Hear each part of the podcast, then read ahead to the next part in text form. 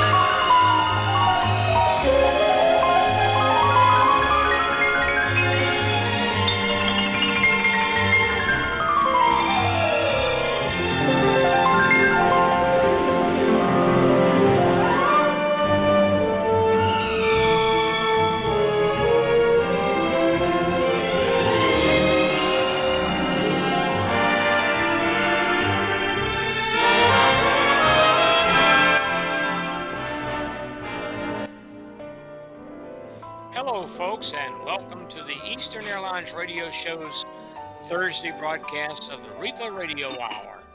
Brought to you by the Eastern Airlines Radio Show and the Retired Eastern Pilots Association. We share the stories and memories of the pilots who flew the planes of Pitcairn Aviation, Eastern Air Transport, and Eastern Airlines.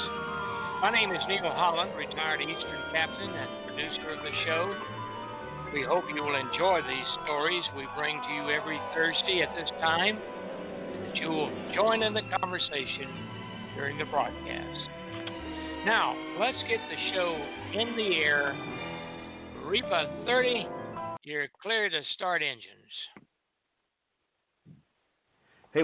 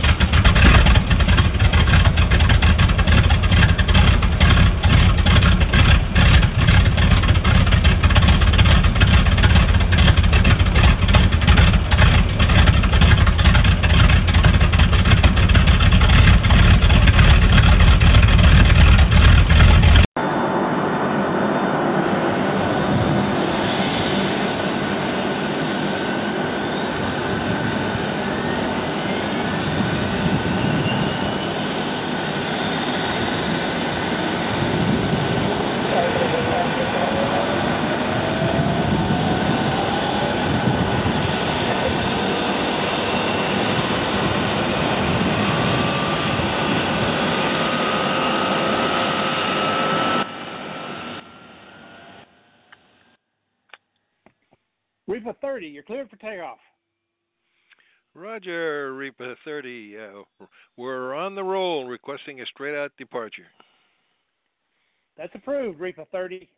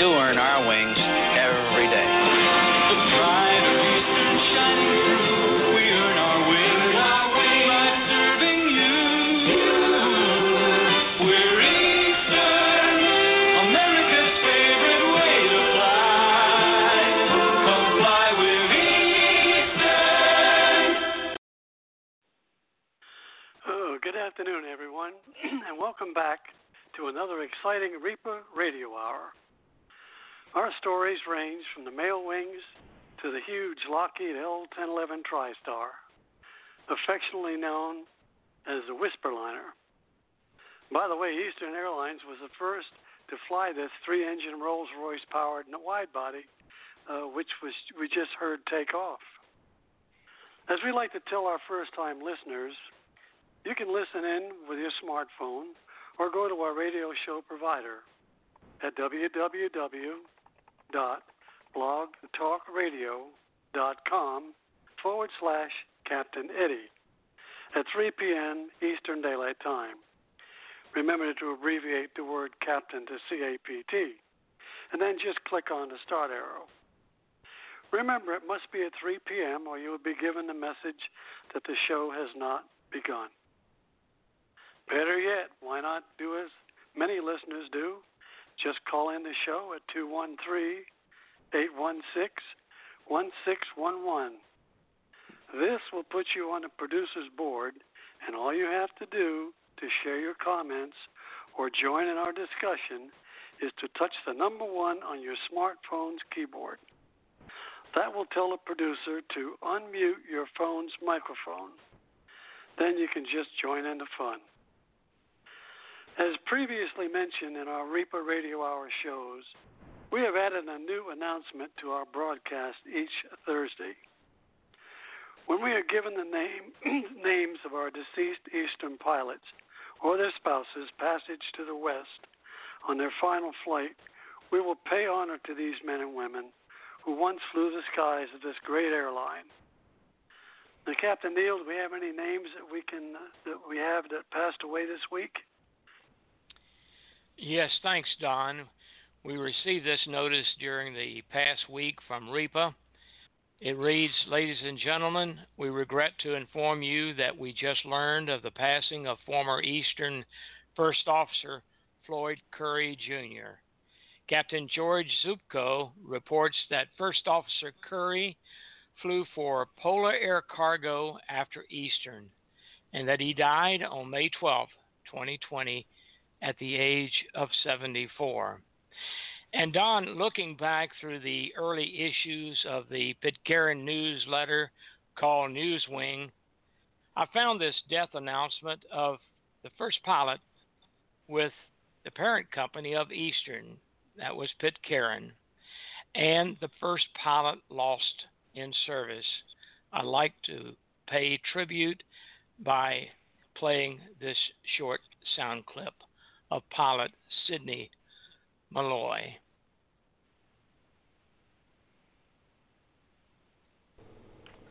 Rupert. Rushton Sidney Malloy, November 27th, 1902, September 13th, 1929. R. Sidney Malloy, pilot on the Richmond Atlanta Division, died in line of duty when fog obscured his course on the early morning of September 13th.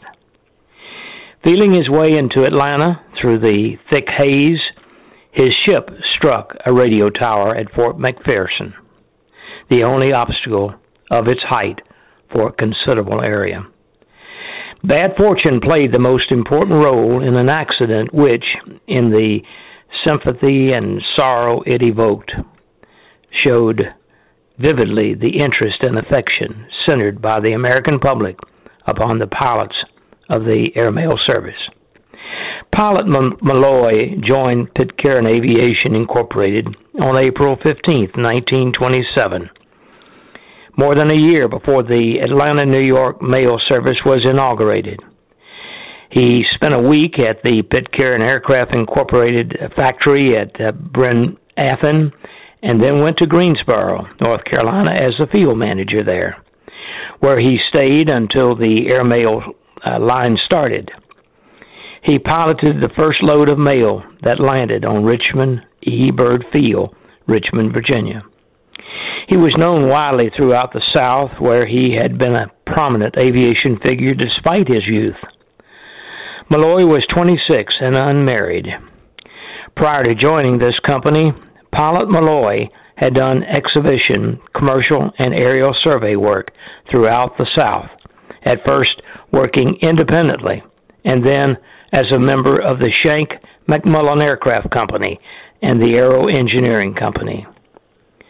Pilot Malloy met his death in the first serious accident of his flying career. We wish to extend sincere sympathy to his father, Dr. R.C. Malloy, and his family of Columbus, Mississippi.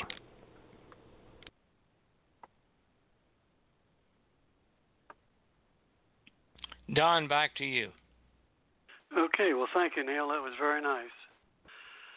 As we said in our previous shows, we will make available this time on the radio show whenever we have an announcement. Now, let's head up to Long Island, New York, where Captain Mike Scott is at the controls. Mike? Yes, Don. Uh, thanks. And it's great that the radio show honors these Eastern pilots and spouses taking their final flight west during these broadcasts. We hope they come to us few and far between. Today we have three stories our, our, our producer has selected from the pages of Repartee. But before we ask him to play these, I would like to call to attention the title of the association's magazine. Harry, can you tell our listeners a little significance of the title?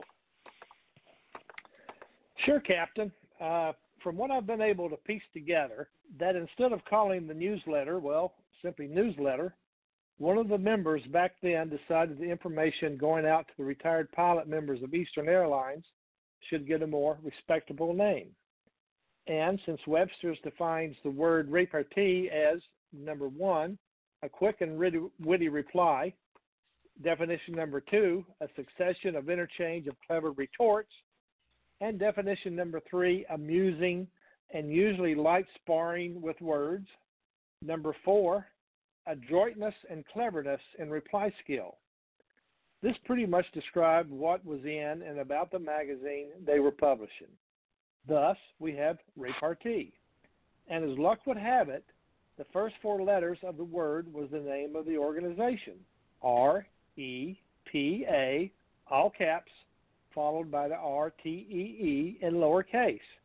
Retired Eastern Pilots Association, REPA. So, repartee it would become. Frankly, I don't think a leading New York advertising firm could have come up with a more appropriate name for the magazine. I agree, Harry. But you know, when we hear most of the people pronounce the word, you hear different pronunciations. So I asked Alexa or Google how to pronounce the word. Here, here here's what she said. Repartee. Repartee. Repartee. Repartee. Repartee. Now, you think everybody understands how to pronounce it? Mike? Sounded like you said repartee. and now we know we'd probably go back to my old way, you know. The Webster pretty much fully describes what I've seen, read, and heard from these shows, and having many copies of the magazine, it's most appro- an appropriate name. Too bad it's no longer in publication. Don? Well, guys, for our listeners, here is here is how you can read any of the nearly 50 years of this magazine, of this amazing magazine. Go to REPA's website at www.repaonline.com. That's R-E-P-A online.com, and click on the repartee as the menu bar. Captain Jerry Frost, our treasurer of Repartee, has scanned every issue of the newsletters and the magazines over the history of its origin. Many go through uh, the years and turn the pages to this one of a kind Repartee newsletter, better known as Repartee. Hey, even I got the publication right, according to Electra. Repartee, she said. And Captain Neil, I understand that you've got some issues that you published when you were the editor back in 1999 to 2003. Is that right? Yep. I took over from Captain Bill Malone, whose articles, many articles, you have heard uh, on this radio hour, REPA Radio Hour, and he was the editor for 15 years. And he took over from several other editors along the way, and uh, Bill did a fantastic job. He changed the format of the magazine into one that he wanted it to imitate. Do you remember? You guys remember the old former Life magazine? You guys remember that Yep. publication? Yeah. Yeah. Life. Sure. Oh, yeah. yeah. And then there was a Saturday Evening Post and many of those. Well, uh, Bill wanted to have a publication that had a big picture in the center of the cover of the magazine, just like Life magazine, kind of indicating what the the the magazine was about for the for the week or month. I forgot how often it was published. I think it was a weekly publication. Could have been a monthly, but he tried to uh, uh, uh, he tried to duplicate that, and he did a great job. And uh, started to use slick paper instead of just 20 bond paper, and uh, did a great changeover formatting uh, the magazine. When I took over from Bill, I had my own ideas about the magazine, and and I decided that well, since we got Life magazine cover, and by the way, Bill even included the back cover of of his issues that he published a pinup. And one of the favorite pinups that he used to use, you remember that pose that Betty Grable uh, posed for the photographer with her back to the camera and her nylon stocking hose with the seam going up the back, and of course those right nice rounded cheeks of Betty Grable.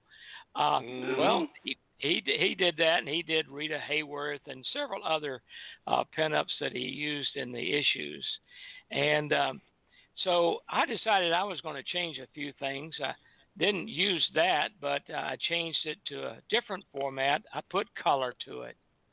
It was the first time that we'd ever used color, and uh, and I started off with color on the covers of the magazine, and then eventually I included color on pages, and especially those pages at our convention when we did a collage of uh, pictures that my wife and I would sit down and take pictures at the convention, come back with our scissors, and we would cut the faces uh, out of the pictures, and then we would glue it on a page and and uh, take a picture of it, and that would be included, and they would be in color, and uh, so we did some changes. And before I turn it over to uh, the the great editor uh, Jim Holder, who's not with us today, but uh, uh, I changed the the style of the format so that we would have columns like most magazines have three columns. So that was a change in the magazine. So it was a lot of fun being the editor of that magazine, and we we really had a first class publication that other re- airline retiree associations were asking to be on our mailing list, and they were trying to duplicate what we had done. Well, actually, Bill Malone did a great part of it, and uh, and so I would send them issues, uh, just free free issues to the publishers of National Airlines, of Braniff, of TWA, and some of the others that had asked for our publications, so they could get their own ideas. And uh, it was a lot of fun to do that. Back to you, Harry. Enough of my talk. Well, uh, Neil, just to follow up on that, you know, our, our friend Jim Holder sent me a few copies of the repartee, and I was totally amazed how great this magazine is put together. The uh, just everything about it, the photography, it, it is a first class publication. And of course, I looked at some of the early editions back uh, from the 70, 72 in that area, and it looks like it started out just as a little newsletter on a mimeograph machine. So uh, yeah, you guys really did a great job on that magazine. Yeah. Any organization would be proud of that magazine. well, But, uh, Harry. Uh, Harry, Mr. after all, uh, all the have a- editors, uh, after the editors of the magazine were retired folks, so we didn't have anything better to do. well, you used your time wisely. I'll say that. Mr. Producer, how about telling us the story from the pages of repartee? Here's one for you. This was written for the 1981 issue of Repartee. It's titled, Did You Ever Know Charles H. Carl Dolan? Unless you were with Eastern prior to 1934, you probably did not know Carl Dolan, and you miss knowing one of the real aviation pioneers. John Halliburton, whom, whom Carl hired when he was operations manager of Eastern Air Transport, has sponsored Carl as an affiliate member of REPA. Here are a few facts about Carl, who was born on January 29, 1895. He is the last surviving member of the original 38 Americans of the Lafayette Escadrille N124 of World War I. This was the first group of American pilots to ever fight in a war. Carl started his aviation career in 1913 building wind tunnel models to check on wind efficiency for MIT. He moved to England where he was final inspector for the first airplane Magneto made in that country. Later, he became an engineer with Sperry Gyroscope Company of England and was assigned to Paris. In Paris, he met some American pilots who were training to fly for the French. He became interested, but had to join the French Foreign Legion first in order to avoid losing his American citizenship. This was in 1916, and his first flight training was at the Blériot School of Aviation as a second class private.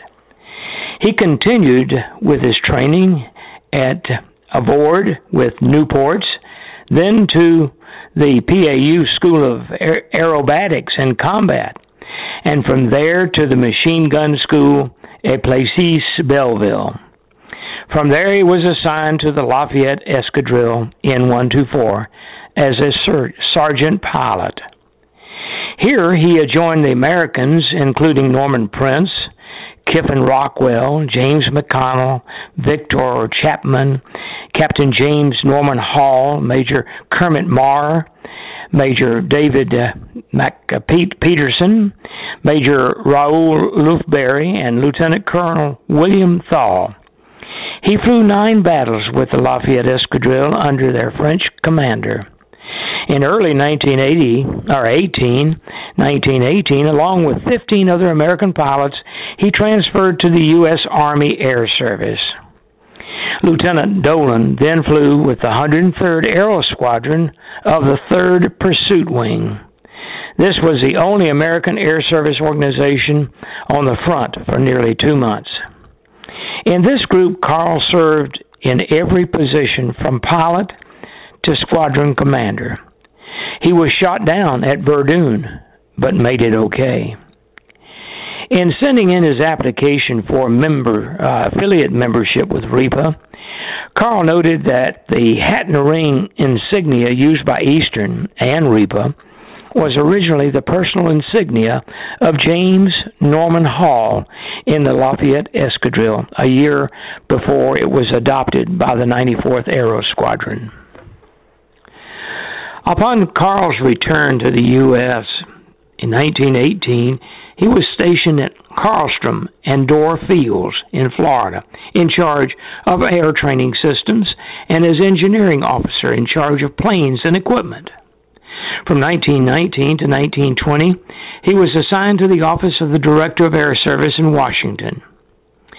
He resigned from the military in 1920 in 1921, at the request of General Billy Mitchell and Colonel Hickam, Hickam, he was sent to China. On the way to China, he stopped off in Hawaii, where he met Ramona Morgan, niece of the governor of Hawaii. He later married her in July 1921 in Peking, China. Carl established China's first flying school at Peking flew the first airmail in China, and started their first airline. Upon completion of the China mission, he returned to Hawaii, where he was appointed to the Territorial Air Board and made chairman of the Committee on Design and Development of Airports. He designed John Rodgers Field, which is now the Honolulu International Airport. He made Inter Island Air Route Feasibility Survey, which resulted in formation of Inter Island Airways Limited, the predecessor of Hawaiian, Hawaiian Air. The first flight was between Maui and uh, Hilo on November 11, 1929. In 1930, Thomas Morgan, president of the Sperry Gyroscope Company, engaged Carl to make a survey of Pitcairn Aviation, which had just been purchased by the Sperry North American Aviation Group. Carl writes that after the survey, he recommended a hundred changes and was hired as operations manager. He later became vice president of operations. At Eastern, he practically wrote the operations manual himself. He hired uh, Howard Stark, one of the best instrument pilots at that time, to instruct all of Eastern's pilots. And under Carl, there was further development of the night mail and passenger service from New York to Atlanta, and then on to Miami. Eastern safety record, on time record, and the expertise of the pilots in weather flying at that time was a tribute to Carl Dolan's leadership. He left Eastern when Captain Rickenbacker came in as general manager. Actually, Eastern was just a short interlude in Carl's long career in aviation. During World War II, he was president of Rearwin Aircraft and Engineering and was involved building combat CG 4A gliders for the Allied landings in Europe. During the Korean War, he was recalled into service with the U.S. Air Force as a colonel at Wright Patterson Air Force Base. In 1955, he retired from the Air Force at the age of 60. He lived in Vero Beach for some time and then moved to Hawaii, where he now lives with his wife, Ramona. Since moving there, through though semi-retired, he he has remained close to aviation. Carl was a guest of French President Charles de Gaulle in 1966 for the 50th reunion, reunion of the Lafayette Escadrille, and a guest of the French Air Force in 1976 for the 60th reunion. Although Carl is the only survivor of the original Lafayette Escadrille N124, the squadron still exists and is now flying F 4 Phantoms. His decorations are too numerous to list. From the French, U.S., and Chinese, Carl was one of the founders of the Wings Club in New York, a member of the Early Birds, the QBs, the Order of Daedalians, the Flying Corps Association, and many other organizations. Although he says that he is not a joiner, hmm, all of the officers and members of REPA welcome him as an affiliate member and hope to have the opportunity to meet him personally in the future. Well, what of course, story.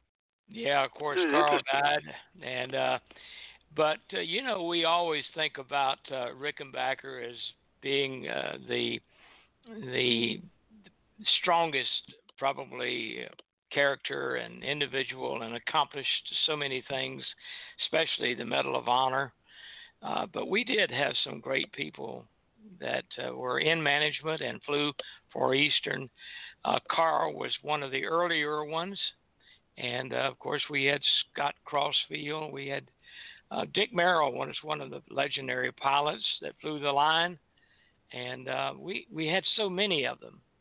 And many of them were affiliate members and honorary members of the Retired Eastern Pilots Association, REPA. So, like to bring up that, um, especially being a member of our organization. Um, any thoughts well, about? You know those. Though they're the uh, 94th uh, is now uh, of late they're they're flying the Raptors now, the same Oh, squadron. I, I think okay. they're out. I forgot exactly what base they're on, but uh, I, I remember reading something about that.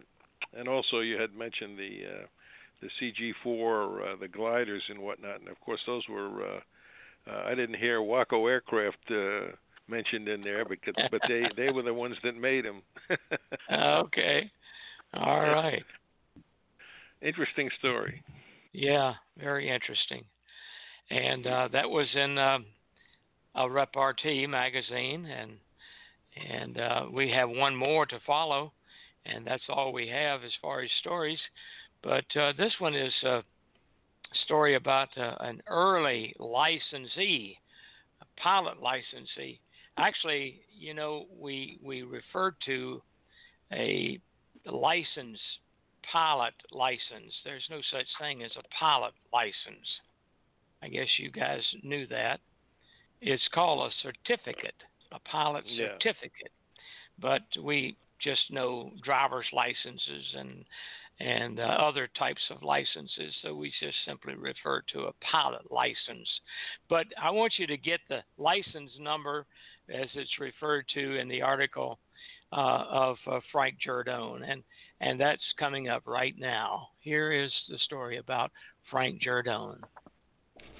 Often in the, in the publication Repartee, the Retired Eastern Pilots Association official magazine, there would be book reviews. This one is by John Engel about the book Pilot of Fortune by Frank Giordone, New York, New York Vantage Press, the publishers, in 1986. It has a foreword by Senator Barry Goldwater with illustrations. John's review as follows This person account of exciting episodes of aviation pioneering in the 20s and 30s is authored by a REPA member with commercial pilot license number 5, the lowest number of any living pilot. Frank Giordone possesses both a vast store of personal experiences and friendships in aviation and an exceptional brilliance in writing talent. Through his ability to create lively conversations, the reader feels almost as though present as the action develops. And there is action aplenty. Repartee readers will especially enjoy his EAT, Eastern Air Transport, experiences from the spring of 1930 to the fall of 1933, while EAT evolved from a mail wing only line to a full service passenger airline. Spanning the book's 20 years are his 20 chapters, modestly named simply by the geographical locations where they took place, but the names themselves give hint to the diversity the reader may expect. Buenos Aires, Rio de Janeiro, Honduras, Nicaragua, Costa Rica, Quebec, London, New York, Washington, Detroit, Atlanta, Miami, Los Angeles, and Hollywood, for example. Another clue to the scope of those 20 years of activities and adventures might be found in his affiliations and titles. Flunky, self styled to two pilots operating a Seagull, a Curtiss Seagull flying boat from a little beach on the Severn River near Annapolis. A Carlstrom Field cadet, a barnstormer, Brooks Field Reserve officer candidate and junior airplane pilot. Langley Field rated airplane pilot and first lieutenant. Department of Commerce Aeronautics Branch research pilot, then licensing inspector, sales pilot for Schley Brock Aircraft, a Lockheed distributor, a founding division superintendent and pilot of the New York, Rio, Buenos Aires airline in South America.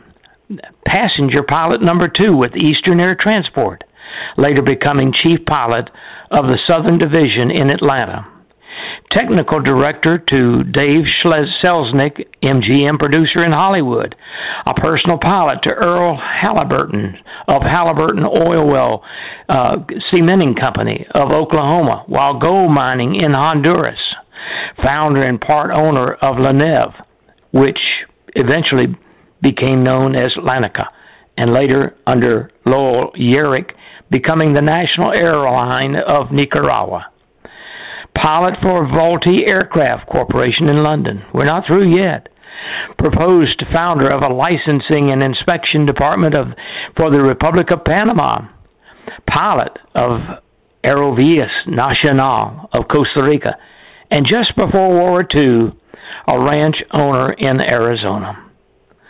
But the glamour of these jobs and places pales compared to the excitement and risk of danger in those early days, such as having to fly passengers in strange new airplanes without prior flight checkouts. Innumerable difficult landings, forced landings, a one wheel landing on an Eastern Air Transport inaugural Condor flight with the other wheel dangling below the belly.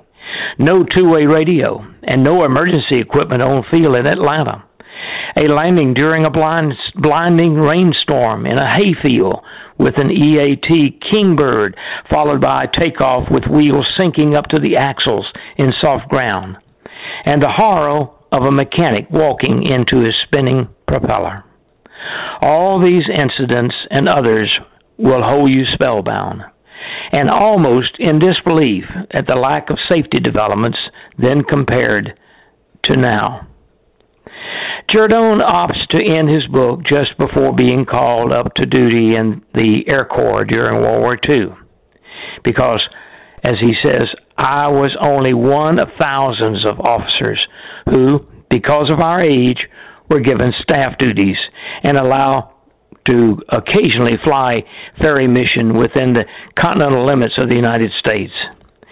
In December of 1978, he moved his retirement home to Daytona, Daytona Beach, Florida, and was invited to in 1986 to join REPA by two fellow pioneers, Captains Johnny Armstrong and John Halliburton. Interesting uh, book report, yep. and that was done by my my uh, great friend and partner for a few years here in Jacksonville, Florida, John Engel. John as most of you knew, uh, helped me uh, put together the best of repartee, which was a hardbound book of some of the stories uh, that uh, appeared in the years uh, over the years of that great magazine. So we had some great affiliate members and honorary members of REPA. And um, any any uh, thoughts uh, well, by the way, uh, the, yeah, go ahead, Mike. Uh, I'm trying to remember what year it was that they came out with license numbers for uh, for for all of the pilots because I know the first uh, three or four license numbers that were issued were the guys that worked in the uh, in the in the in the uh, the, se- the section that issued the license. So they of yeah. course yeah.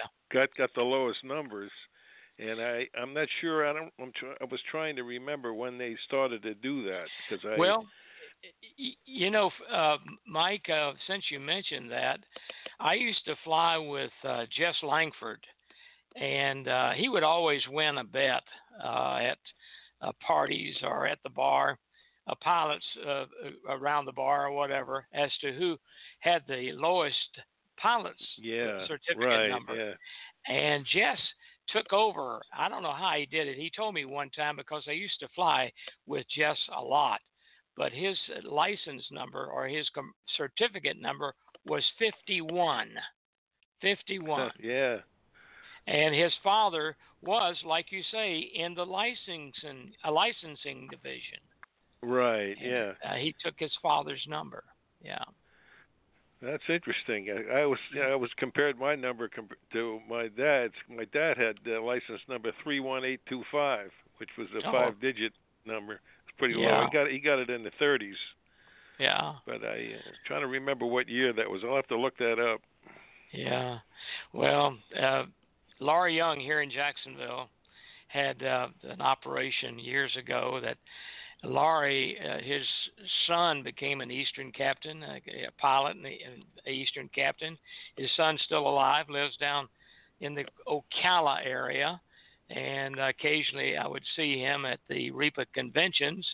And as a matter of fact, I've been trying to give him a picture of his dad, Laurie Sr., because Laurie Yonge flew his airplane uh, from Laurie Yonge Flight School out to meet uh, Charles Lindbergh on his way back home on the steamship coming from uh, the the you know Europe from from Paris yeah. back to America, and he he dropped a, a bottle with a note in it right on deck of that sh- of that ship, and it was an invitation to come to Jacksonville uh, on his tour around America, and uh, it was so interesting about that. Uh, Laurie Yonge signed Yeah. my logbook on my commercial flight, and his certificate number was 71, 71. Yeah, Hmm. it's nice nostalgic. Yeah, it's about all it's worth, though. Sitting around a bar, having a beer or two, and so. Well, that's it. uh, so You got to have something to talk about while, you, There while you you're uh, greasing the elbow. Peanut nut, peanuts and popcorn and and goldfish. Yeah. oh yeah, Harry. Haven't heard from you. You've been quiet here. What what say you, Harry? Well, I, I'll say as a non-pilot with uh, Eastern for a few years, uh, I had limited contact with you guys because of my job as a crew scheduler. But I, I have, uh, of course, we, we lived in different circles, different times. But I, I regret I didn't get to know a lot of you guys better. Some great stories, some great men, and uh, just reading the in in REPA, uh, the Repartee magazine some of the very interesting careers these men had. And, uh, you know, hanging around the office, none of them never really talked about it or bragged about it. They were there to, to do their job, and that's what they did. But uh, I I would just say that. Yeah, and Don. You know, Neil, you, you, something I was going to ask came- Don. You, you you had a lot of pilots coming through where you work, Don. So uh, Yeah, your you know, thoughts? I was just thinking about that. Uh, I worked uh, uh, Lauderdale operations, like Atlanta, Miami. Uh, uh, it was interesting uh, as the guys would come in to check in to sign their paperwork. There was a lot of uh, introductions uh, behind the desk there. Uh, oh, I haven't seen you in a long time. How have you been? How's the family? How's this? How's that? Yeah. Um, it was kind of a place that, uh, you know, I, I think there was a lot of nervousness involved. Not nervousness, but you know, hey, I got to take an airplane out, you know, with people on it. That Yeah. that kind of nervous. But uh, yeah. uh, it was basically pretty good, pretty good camaraderie between uh, uh, all the guys uh, in there. We never had an argument or anything, uh, as I recall. Yeah. Uh, Until until Don, you ran into Bulow. Slim Cox. until you ran Oh, into Slim God. Cox. Well, I was Yeah. kind of the same. I was kind of the same way as Harry was, where he he, he didn't get too involved. I didn't get too involved with the pilots on the maintenance end until I was a uh, uh, became a line maintenance supervisor working the terminal, and I did know an awful lot of the pilots that my dad knew. So I would always try to say hello to those guys when I saw them. But uh, we were kind of a separate thing, and then uh, I, I would have. They used to have the computers in the morning who had all of the uh, the crews on on what airplane for what flight that we're going at and we're coming in. So I used to, I used to print that out in the morning, and any of the ones that I knew, uh, if we if uh, if we didn't have a maintenance problem somewhere else, I always would try to meet them either coming or going just to say hello. So that's uh, was my affiliation with most of the Eastern pilots because uh, I I never. Uh, like I said, I never Eastern would never hire me. They told me I was too dumb, so uh, I ended up having I had to I had to get, I had to go around and go through the back door to get in. So that's because when I quit Eastern back in the end of 1978, that's when I started getting paid to fly, and then uh, I met more guys after I left, that probably than when I was working there. Yeah, golly. Yeah. Well, you know, uh, when you said uh, you were, uh, you, you there was something that Eastern didn't, you you didn't measure up to whatever the eye eye vision or whatever. You know, uh, we had one guy I used to fly with, and I his last name was Roy, and I can't think of his first name, and uh, he was the shortest pilot Eastern had and It was Howard. it was so f- Howard, Howard. Roy. Howard Roy. Thank you, Harry. But you remember Howard? There He you was go. almost a midget. He was almost Yeah. in the midget static class. Yes. But uh, I Yep. used to fly with him as a co-pilot on the 727, and uh, he told me the story about how he was hired. And um, he said he went into I forgot the name of the chief pilot with uh, Eastern that I don't know whether it was Rudy. Uh, um, oh, at any rate, Frank Kern or some one of those guys that was doing the hiring, and he came into the office with his application and talked to the chief pilot and and the chief pilot put him off and said uh, we don't hire boys. We you're you're just too small. You you can't fly with us. So he turned him down well Yeah. he went to work for the colonial airline and later on eastern merged with colonial airline He fixed them. and and Howard came back into the same guy that hired that turned him down and says, "Well, your little boy is back with you," reporting to work. yeah. in- what, what do you in my think he? What do you think he he was? Neil five seven maybe. Yeah, maybe five five or five seven. But you know, he told me one time. He said, "You know, height does have its advantage." I said, "What do you mean?" He and he got up out of his seat and he walked back to the cockpit door in the 727 and he says, "Look," he says, "Now, when a flight attendant comes and I can see her through the peephole and the door opens, look where I'm standing."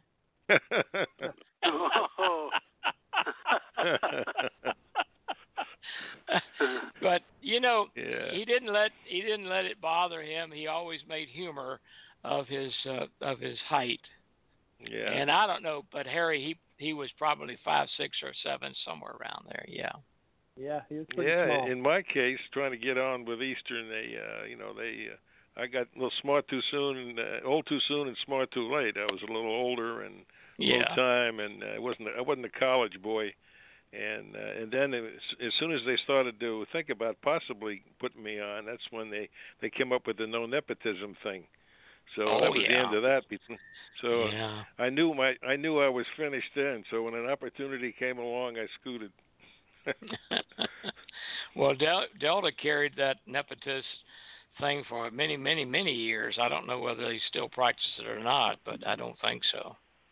But uh, you well, couldn't the be only a- good thing that the thing that was good about it is, you know, of course, the a- uh, retirement age was 60, then it went to 65.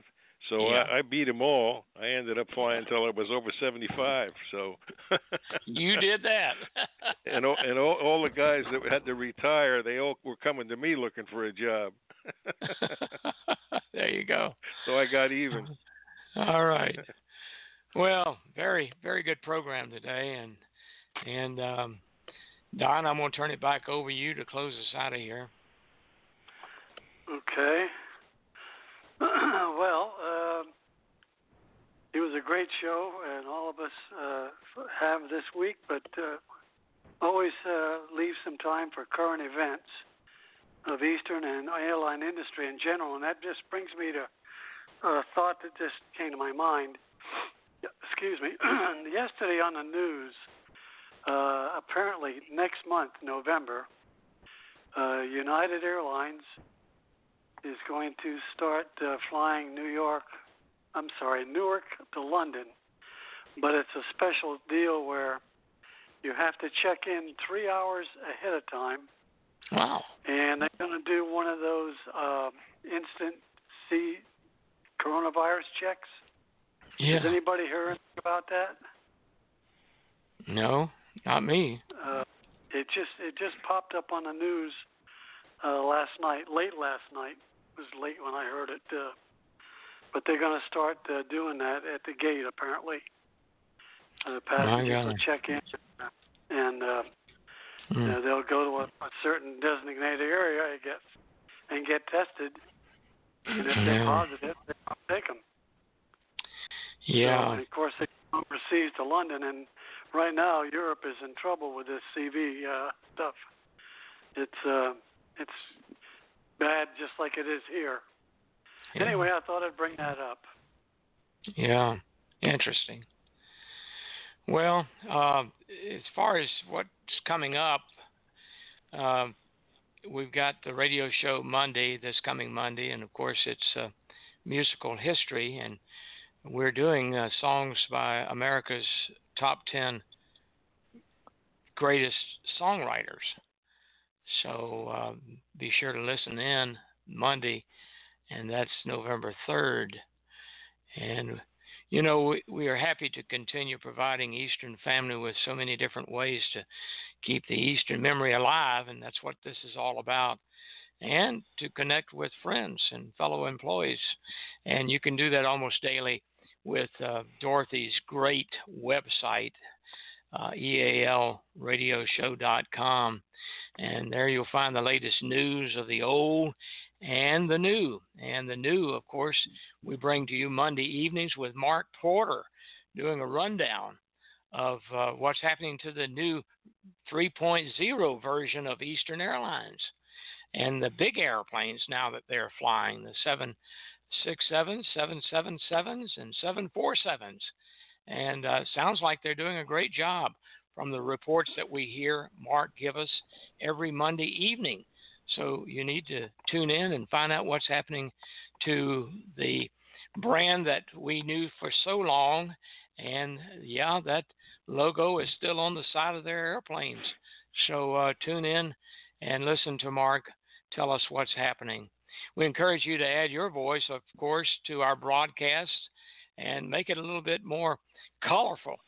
Calling in and sending to the website your comments. Now, don't make it too colorful. We've had a few obscene callers over the past 10 years of our broadcasting. And as you know, I don't have one of those seven second filters. And I just had to listen to this guy deliver about 10 seconds before it dawned on me this guy was filthy. I mean, really filthy. You talking about a porno Yeah. call? It was a porno call. Don, do you remember that one? I remember I do. one. Yeah. Okay. Well, anyhow, you never know what you're going to hear when you tune in our radio show. And as I sometimes, and Dorothy doesn't like me to say it, kitchen table radio. But the website is there, and it's nothing. It's not a kitchen table wa- ra- a website.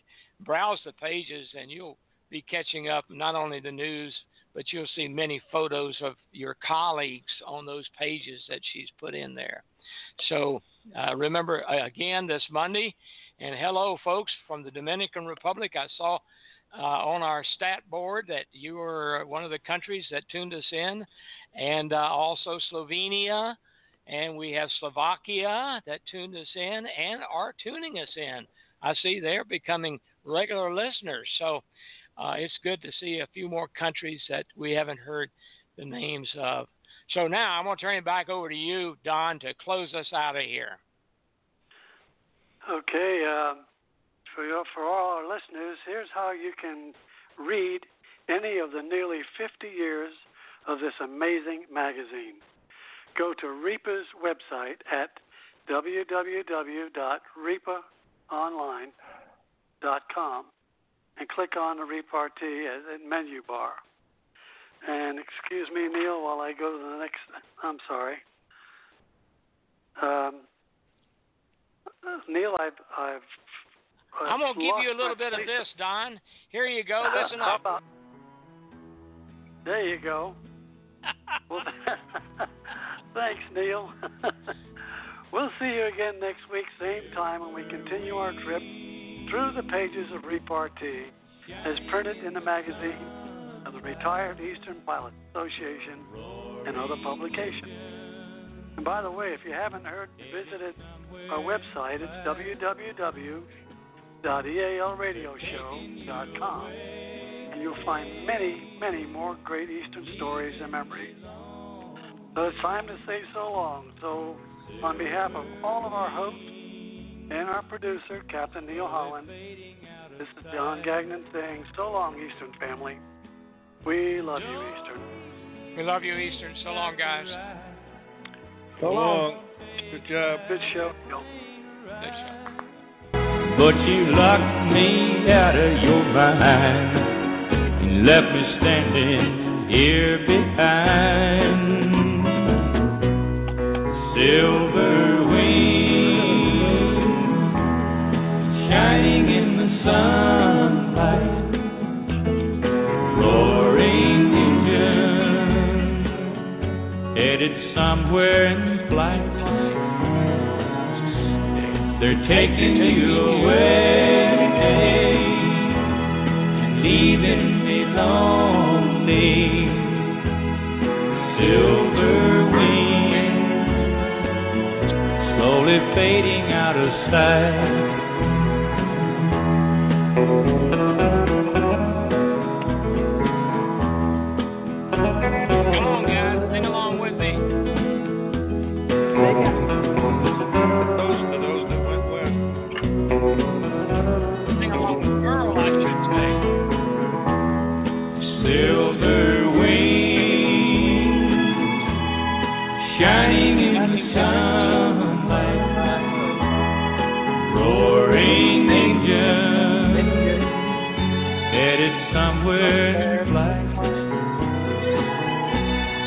Taking you away and leaving me lonely. Silver wings slowly fading out of sight. Slowly fading. Fading out of sight. So long, guys.